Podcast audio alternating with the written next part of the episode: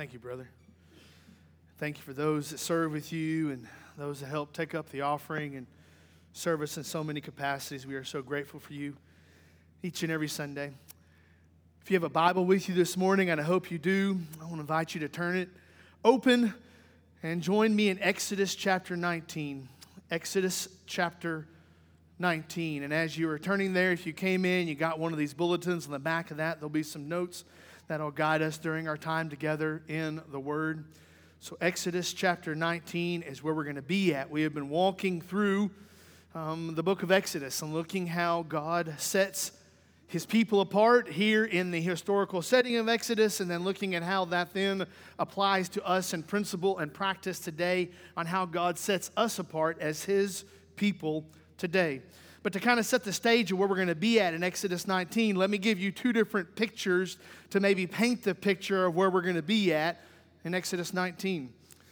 Several, for several years, um, my family and I and some other people from the church had an opportunity to go down with a ministry called Like Elijah Ministries and for several years during the Christmas time, between Christmas and New Year's, they would do a big Christmas outreach celebration down along the border of Texas and Mexico. So, primarily, we were in Rio Bravo, Mexico, and they would always put a big celebration together and a, a big uh, feed, have uh, raffle drawings, have outdoor preaching, have gift bags, all that stuff to try to reach the Spanish speaking people there along the border with the gospel of Jesus Christ. And so, every year, um, they would be people from from multiple different states would then converge there in Donna, Texas. And for three or four days, we would get supplies ready, take them over the border, have the event, come back, put the supplies back, all that stuff that is associated with that kind of an event.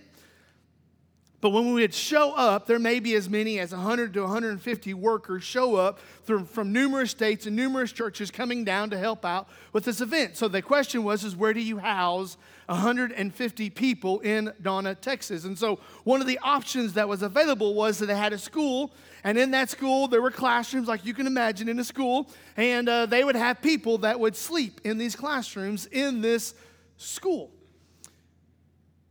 And in this school, there were classrooms and there was a bathroom. And that bathroom had one shower, two stools, two sinks. Now, why I found this to be so fascinating was is during this time they may have anywhere from 50 to 75 women that would all be staying at this school all using that one bathroom. Now, for us guys, it doesn't matter. That's fine. We don't see a big deal with it. But for the ladies, it was a logistical challenge. And so the ladies had told me after the first year, they had told me that they start, whether it is before they go to bed or after they go to bed around midnight, they start on a shower schedule. And so, the, the, let me just use for an example. So, for example, at 11 o'clock, um, Anne goes in there and she takes a shower. When she gets done taking a shower, she leaves and she goes and gets Sue and wakes Sue up. And Sue goes in there and takes a shower. When Sue is done taking her shower, she goes, wakes up Julie. And then when Julie's done, she goes, wakes up Betty. And then Betty goes, wakes up Sally. And all throughout the night, these ladies are getting up from sleep to go in and take a shower just to go back in and go back to sleep. Now, let me contrast that picture with a different picture. For a season, Tucker and I worked on the same rig, the same shift together. And for a season, our rig was out of town. And so, um, because it was up in Jay, Oklahoma, and our grandparents lived within driving distance, we stayed at our grandparents' house. And we stayed upstairs in a bunkhouse at my grandparents. And so, um, the morning time would come, we'd be needing to go to work to work our 12 hour shift on the rig. And this is the way it worked out with Tucker and I. The alarm would go off I would get out of bed first. I would put on a pair of shorts and a shirt and some flip flops, and I would go down from the upstairs and I would make my way into the bathroom. When I got in the bathroom, I would brush my teeth, and then immediately I would leave the bathroom. I would head outside, head to the garage, grab two usually cupcakes, those Sprecklemeyer cupcakes they sell out of the gas station. Grab two cupcakes and two Mountain Dews, and I would get in the truck and I would wait in the truck. Within seconds of me getting out of bed, Tucker, almost like we had choreographed this, Tucker would then be following me. And as I was leaving the bathroom, Tucker is walking into the bathroom, and as he is walking out, he's shutting the lights off behind him. And I don't seem, I don't think I'm exaggerating, but less than five minutes from the time that I got out of bed, we would be leaving the driveway. Now, some of you guys can relate. Some of you guys can relate that we do not need very much time. That, what I'm trying to get to is, is that we all have a different way of getting ready for the day. We all have a different way of getting ready for what lies in front of us. And many times we get ready differently depending on the event or depending on what we have to do. So these ladies are down there in, in, in South, South Texas and they're getting ready for the day's activities of ministering to the Spanish speaking people, and they are willing to interrupt their sleep time to just simply take a shower. And then you have people like Tucker and I that we do not need any time. We don't want any time. Give me the shortest amount of time. Let me get out of bed and let me go to work and I'll figure out the rest on my way. Some of you this morning, Sunday school starts at 9:45. You let's say you have to leave your house at 9:30 to get to church on time. Some of you say, I can wake up at 9:20 and still be okay. Some of you say, oh no, I need to get up and I need to have time to drink at least two cups of coffee, and I need to have time to take a shower, and I need to have time to wash my hair, and I need to have time to do this, and I need to have time to do that. And so some of you, to leave at 9:30, you have to get up at 6:30. Bless your heart. But in this room, we all have different ways of getting ready. So when you get to Exodus chapter 19, God is getting the people ready to meet God. So when we come into Exodus chapter 19, we are seeing God show a people and as, as, I told you before, when we come to this book of Exodus, not only is God revealing himself to his people and to us today, but then God is revealing us to ourselves. He's revealing how he sees us. So God is revealing himself to us, God is revealing us to us, and God is showing us how we are to live in light of who he is over us.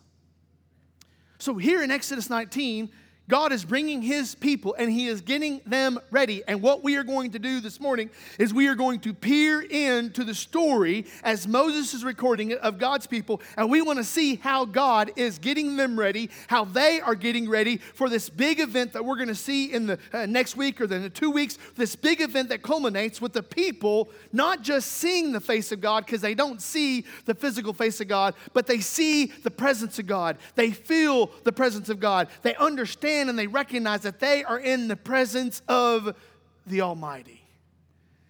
And there's a way that God gets them ready, and there's a way that they get ready. And here's the central question that I'm driving to this morning. And you see this at the top of your notes Are you ready to meet God? Are you ready to meet God?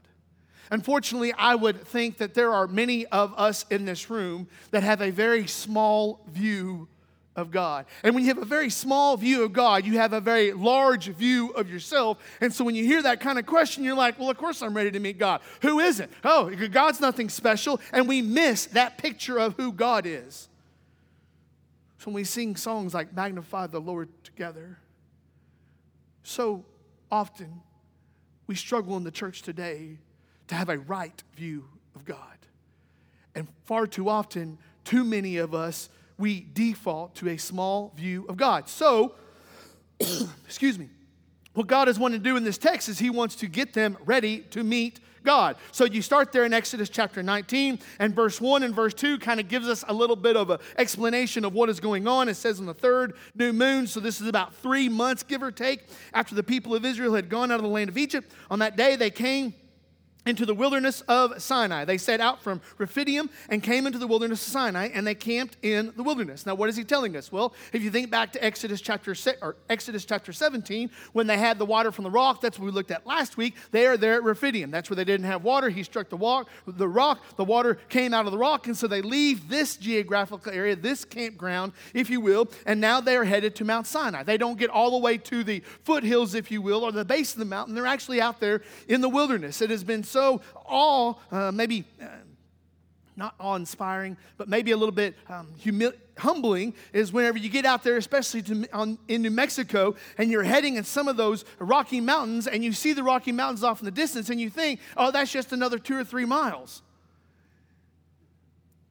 And then two or three hours later, you still don't think you're any closer than when you were. Last winter, when we were there at the Grand Tetons, and, and you see the Tetons off in the distance, you're like, oh, we're almost there. And you drive, and you drive, and you drive, and you drive. So this is the kind of idea that we're at. They can see Mount Sinai off in the distance, but they are miles and miles from Mount Sinai. Why? Because God is going to use this wilderness area as a time of preparation and as a time of getting them ready to meet God. So in chapter 19, that's what he's saying. He's saying this is where they're at, this is what they're doing. They're at the, the, before they get to the base of the mountain, they're out there in the wilderness. And this is where it picks up then in verse 3.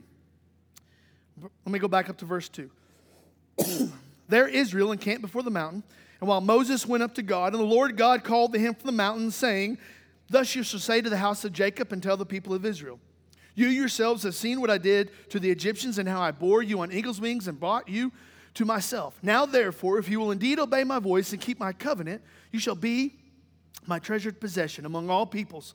For all the earth is mine, and you shall be to me a kingdom of priests and a holy nation. These are the words that you shall speak to the people of Israel.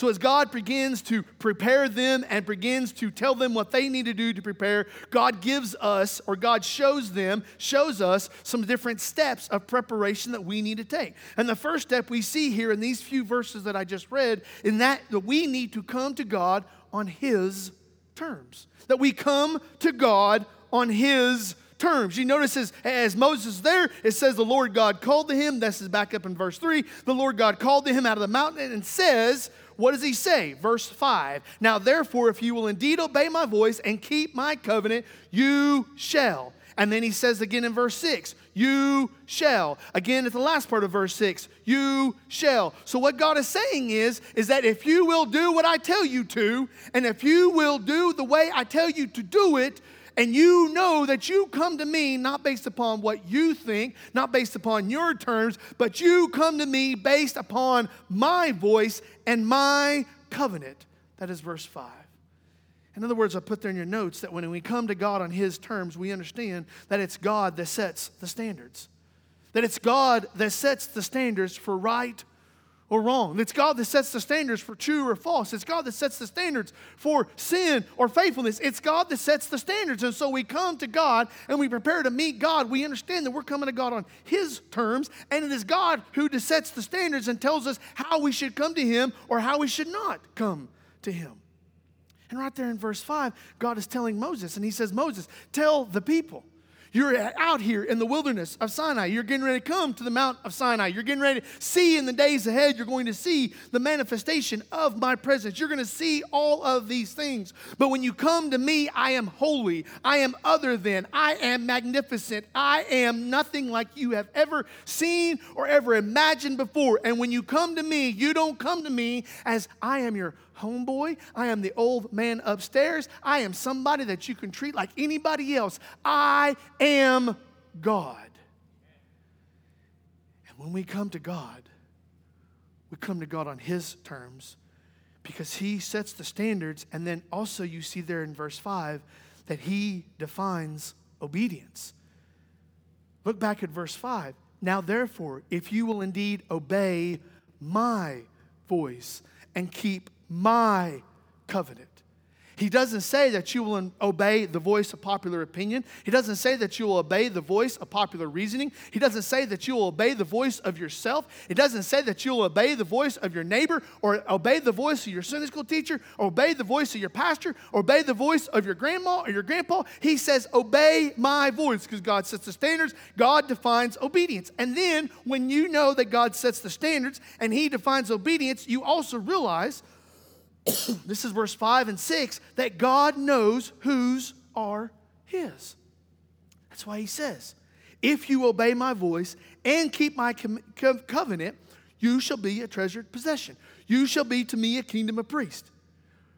All the words, these, all these words that I tell you, you shall speak.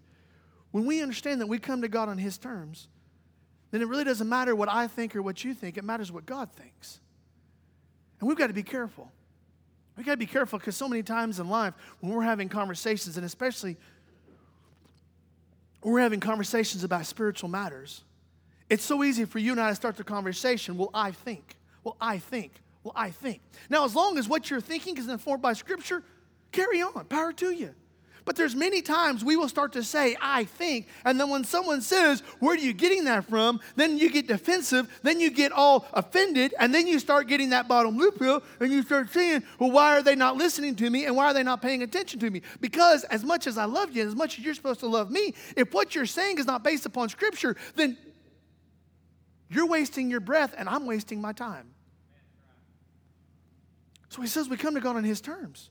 We come to God on His terms. And so that's what He says to Moses. He says, Make sure and you tell the people when they are coming to me and they are preparing to meet me and I am preparing them to meet me, understand that you are going to come to me on my terms. You do not dictate how I will meet with you, you do not control how I will meet with you. You have no place to make demands upon God on how, how God will come to you. God makes it very clear. One of the things that aggravates me about sports sometimes is the subjectivity of sports. And especially nowadays where you have all the cameras and all the angles and all the electronics. Let's say, for instance, like baseball. So you got this pitcher up there, and this pitcher's throwing these balls, and you got one umpire, and he's behind the catcher, and he's back there, and he's watching it, and he is using his his idea of what the strike zone should be to identify what is a strike and what isn't a strike. Yes. So you'll sit there, and you, once upon a time, once upon a time, they didn't have all the electronics, they didn't have all the camera angles, they didn't have all that stuff, and so therefore, no one could really question. Well, now they've got all the electronics and all the angles, and so they will they will, they will use that to then look and say whether it's a strike or not. And now, now, now, now, you can even challenge the pitch. I think this is what Evan's trying to get me to remember. You can even challenge the pitch, and they'll go back up to the booth where they will look at the camera angles to determine whether it was a strike or whether it was a ball. Then you think about wiffle ball. Anybody know what wiffle ball is? Oh, I, have never played it, but it looks like I, something I could get into. Slow, easy, not really competitive, something that I think I could really get into. It's not pickleball. Pickleball is more like tennis, all right, at a slower pace. Wiffle ball is similar to baseball, but in wiffle ball, you actually have a rectangular object that sits behind, and that then when the pitcher throws the ball, as long as the ball hits the rectangular object, it's a strike. If it doesn't hit the rectangle, it's not a strike. So it's very clear to know whether it's a strike or a ball because if it hits it, it's a strike. If it doesn't hit it, it's not a strike. Does that make sense? So you don't have this subjectivity. Well, sometimes when we come to the things of God, we come to God with a baseball mentality that God, we go and we say, God, well, I'm going to tell you that based upon my context and based upon my experience and based upon my opinion and based upon what I think, this should be right and wrong. And God comes in and says, no, it's very clear. If the ball hits the rectangle, it's a strike. And that's what God's word does. And God's word, because when we come to Him, we come to Him on His terms. So notice how the story continues. Verse 7. so Moses came and he called the elders of the people and set them before them. All these words the Lord had commanded him, and all the people answered together and said, All that the Lord has spoken, we will do. And Moses reported the words of the people to the Lord. And the Lord said to Moses, Behold, I am coming to you in a thick cloud, that the people may hear, and, and people may hear when I speak with you, and may also believe you forever. So, where does the story continue? Well, God calls Moses up and says, All right, Moses, if these people will come to me on my terms, I will show them favor. I will show them blessings. So Moses comes out, he gathers all the elders together, and he says, All right, guys, this is what God said to do. And if you look back up there in verse 8, they say, All that the Lord has spoken, we will do. So the first step in when we're preparing to come to God is we come to God on his terms. The second step is we understand that we are to submit to his word. That we submit to his word. Where do you get that from, Spence? Well, notice back up in verse 7. Moses came called the elders, and what does it say? And he set before them all these words that the Lord had commanded him. Moses doesn't come down and say, Hey guys, I've got an idea. Hey guys, me and Joshua, we've had a brainstorming session, and this is what we think. Hey guys, me and the elders, we got together and we had a planning session, a vision meeting, and this is what we think. No, Moses comes and says, This is what God said. This is what God has said. Do you understand that we today have God's word? Now, what's significant about Exodus 19 is that up until that point, they didn't have God's word. Now, how did they have God's word? Yeah, well, God spoke to Adam, God spoke to Eve, God spoke to other ones, and so they had the stories, they had the reports, they had the uh, uh, campfire stories, if you will, of how God had spoke. Moses can say, hey, I met with the burning bush on top of the mountain, and this is what God said through the burning bush. But up until this point, they did not have a completed, revealed canon of Scripture a Bible in front of them. So they didn't have. So they were reliant upon other people telling them what God said. Today, you and I are in a different setting because today, you and I can have a Bible. A Bible that's written in a language that we can read, a Bible that's written in a, way, written in a way that we can understand, a Bible in a format that, that is conducive to how we learn and how we understand and read Scripture. You and I can have everything that we can imagine in order for us to not only have God's Word, but to read God's God's word. And so when we think about what is God's word, and so Moses comes to them in verse 7, and he sets before them all of these words, and then in verse 8, they answered together and said, All that the Lord has said, we will do. It's akin to the idea of them coming and saying, This is what God's word says, and this is what we're going to do. It's not just a matter that we can have God's word, but as a church, we understand that we can know God's word. See, it's one thing to possess God's word, it's another thing to know God's word. And some of you all have this thing called the Bible. And quite honestly, on Sunday mornings, you have to look for it because you don't know where it's at, because you don't remember where you placed it after you got home from church the last Sunday.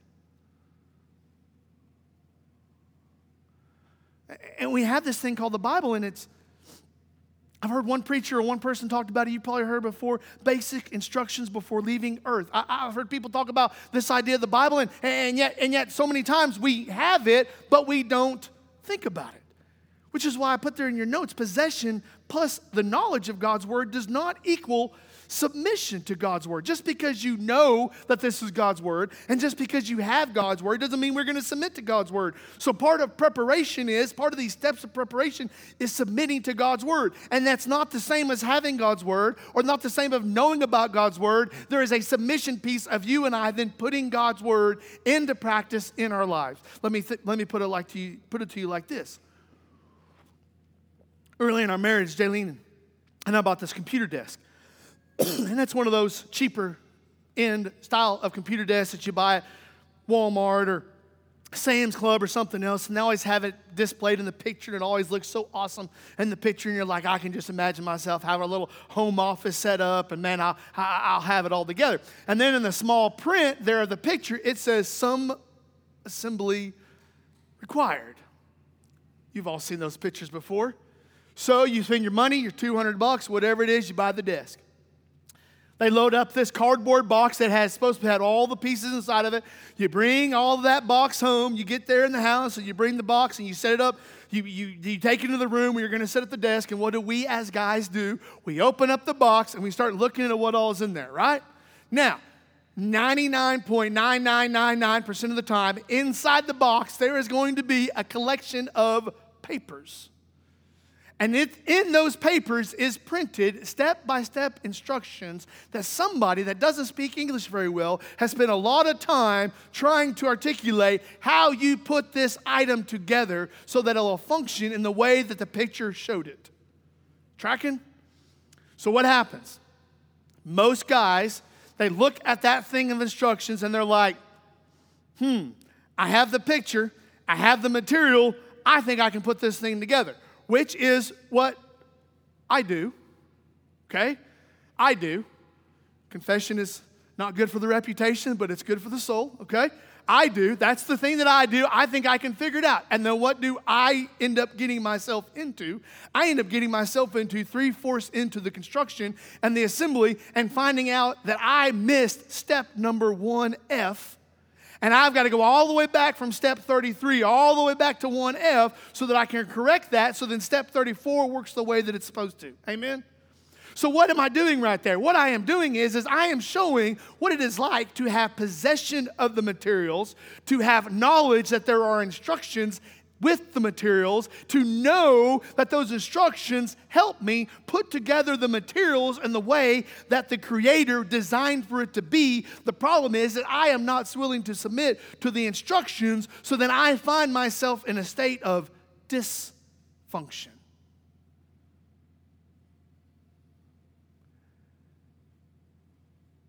which is where we are at as a society today. We have the instructions from God. We have all the things that God has equipped us with and supplied us with to live faithfully before Him. But because we do not apply the instructions from God with the material and the blessings from God, we find ourselves in a state of dysfunctionality as a society. Now, how do we break free from the dysfunctionality of a society? We go back and we follow the instructions from the Creator.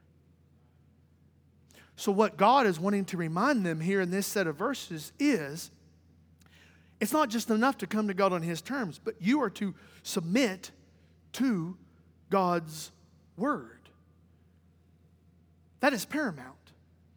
It supersedes anything that I would have to say into your hearing. It supersedes anything that you might be able to find in print from an out extra biblical source or from a secular source. It supersedes any preacher you might listen to on the radio or television. It supersedes your experience. It supersedes your background. It supersedes your opinions. It all comes down to what does God's word say? so here in verse 8, as Moses is telling the people, the people say, You tell God all the Lord has spoken, we will do. So you get down there into verse, the last part of verse 9, and we see this third step. And this third step, God not only says, number one, come to Him on His terms. Number two, we submit to God's word. And then number three, as we're going to see, we prepare for Him. We don't prepare for ourselves. We don't prepare for a certain event. We don't prepare for others. We prepare for Him. So part of this preparation is, is what are we getting ready for? We are getting ready for God. Look back up there in verse 9, the last part of verse 9, it may be a new paragraph in your copy of God's Word. But it says, when Moses told the words of the people to the Lord, the Lord said to Moses, Go to the people and consecrate them. We'll come back to that. Consecrate them today and tomorrow and let them wash their garments and be ready for the third day. For on the third day, the Lord will come down on Mount Sinai in the sight of all the people, and you shall set limits for all the people all around, saying, Take care not to go up into the mountain or touch the edge of it Whoever touches the mountain shall be put to death. No hand shall touch him, but he shall be stoned or shot, whether beast or man, he shall not live. And when the trumpet sounds a long blast, they shall come up to the mountain. So Moses went down from the mountain to the people and consecrated the people, and they washed their garments. And he said to the people, Be ready for the third day. Do not go near a woman. What is going on? God says, I want you to understand that what you are preparing for is you're preparing for me. So if you're going to prepare for me, that means you do it my way. And he, so he says up there in verse 10 and again in verse 14, he uses this word consecrate. Now, it's not a word that we use a lot in our English vocabulary today, but this idea of consecrate means, as I put there in your notes, to set apart, to purify, to dedicate, something. It's the idea that it is now set apart to God. So, in the practical sense, what it would be like, Moses would come down and said, Hey, you all are getting ready to meet God, so you all need to get ready. So, what they would do is they'd go out and they'd wash behind their ears and they'd wash their hair and they'd trim their fingernails They'd wash their clothes. They'd get their clothes set up nice. They'd make sure and clean and scrub and whitewash down their tents. And they'd make sure all their stuff is prepared. And they'd make sure all their, all their jewelry and everything is all shiny and neat. And they would make sure that they were as ready as possible to meet the Lord. I think about it in a military sense when they would have class or the, the class A inspection. And so the idea was all of these soldiers would get down there and their dress dress uniform and they'd have all their buttons and all their fancy and all the ribbons and all the, the shiny stuff on there and you would all be in formation. Here would come the commander and they would have a ruler and they'd have this and they would say that's not shiny enough. That is tarnished. That's not centered. That's not the right measurement.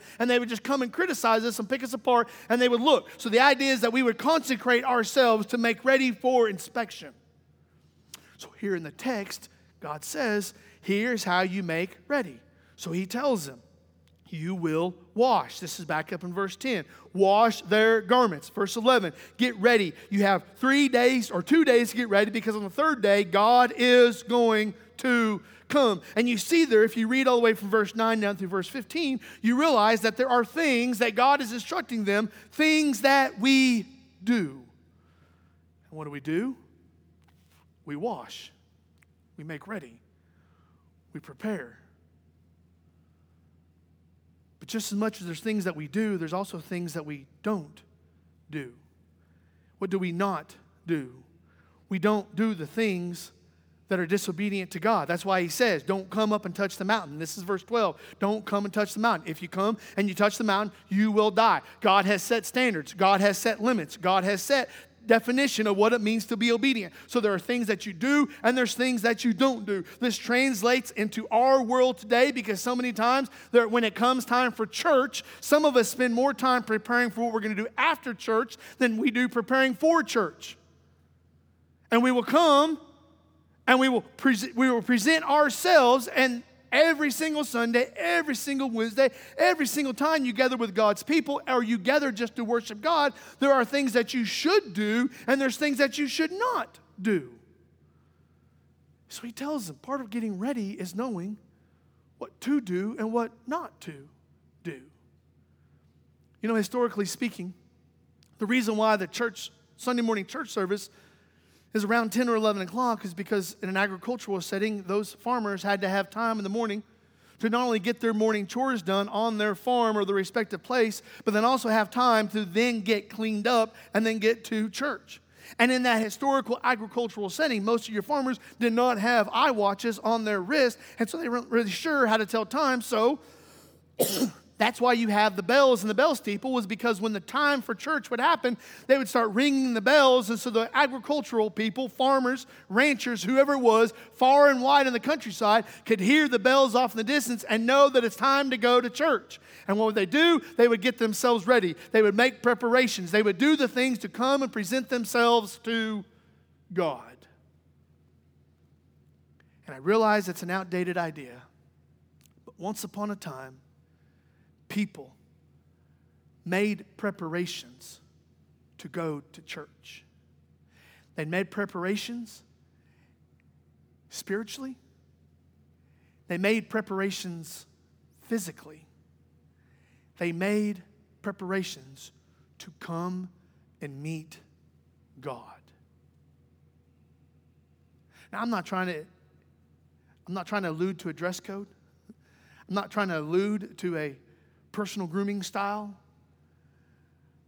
But at the same time, brothers and sisters, we have to ask ourselves when we come to church, what are we coming to church for?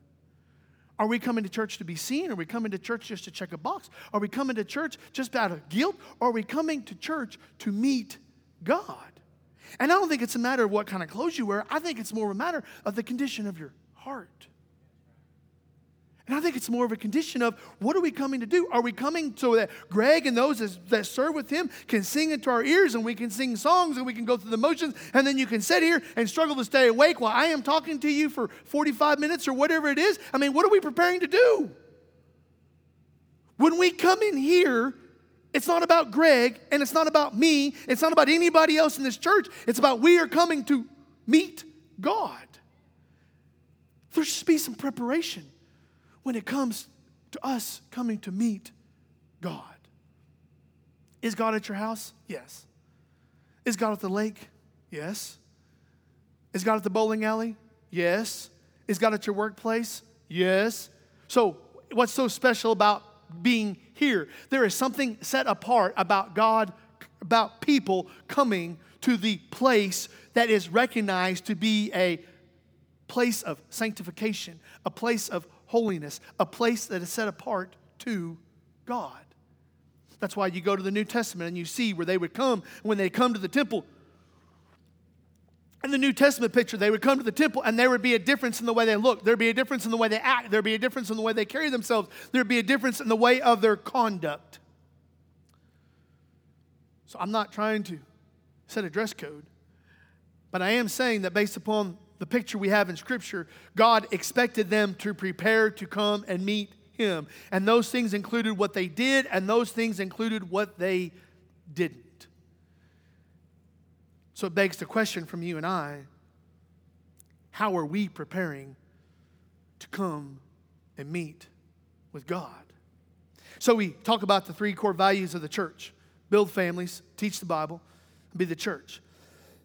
So then, how do we take a passage like this, chapter 19, verses 1 through 15? How do we take a passage like this and plug it in to the application grid, if you will, of thinking about how does this then apply to the life of the church today? How do we think about that today? Well, as we think about the preparation, we think about the three steps of preparation coming to God on His terms, coming to God and by submitting to His word, and coming to God by preparing to meet with Him. We understand that there are applications then for our homes. The first idea that I would have to give you is that we as a church have an opportunity to teach our homes and to train our homes the difference between tomorrow and eternity.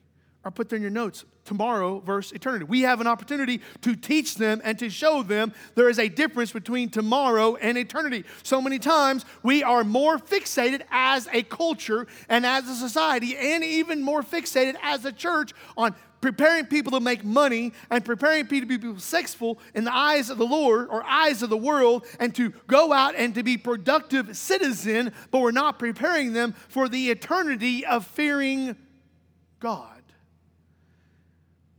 So, one of the ways that we help build families is we teach our families and we show our families and we encourage our families and we support our families to not only to teach this in the home but to teach this to the children the difference between tomorrow and eternity because we have an opportunity not just to teach and prepare and train our kids for tomorrow but we have a responsibility to teach and prepare and train them for eternity.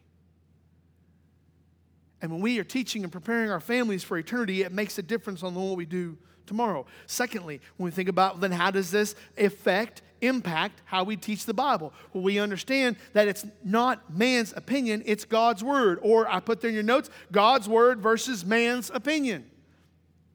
We understand that there is a difference.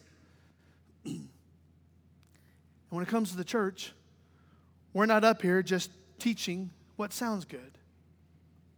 Recently, I was at a service in a different religious denomination.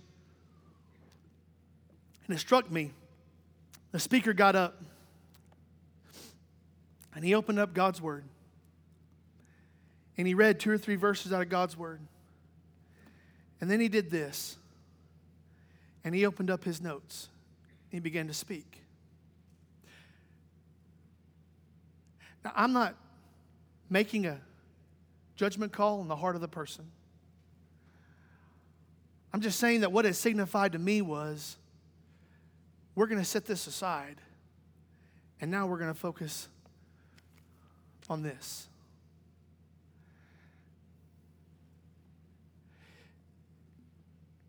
Lord, help us if we think that as human beings, we have something more of value to offer the people of God than the Word of God.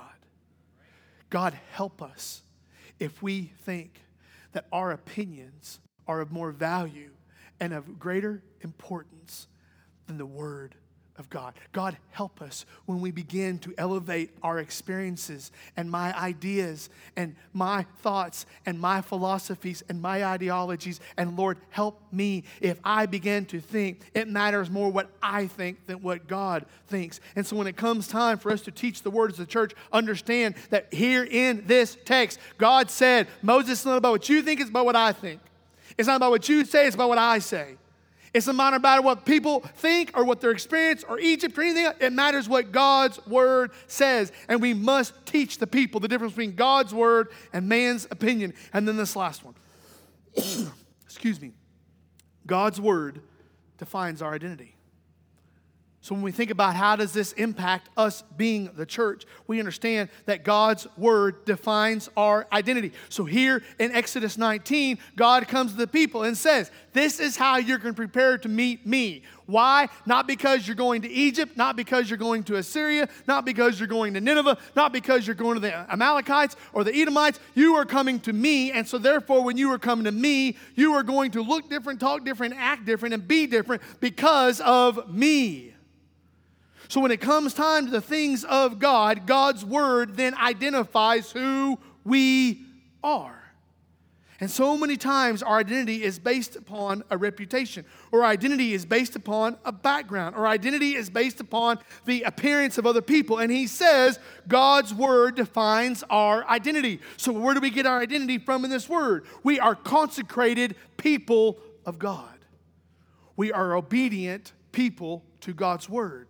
We are submissive to the things of God. We are sensitive to the holiness of God. And we are people coming to God on God's terms. So, Exodus 19, God comes into Moses and says, Get ready. You get ready and you get the people ready. So now here you are in June of 2023. And I'm wondering,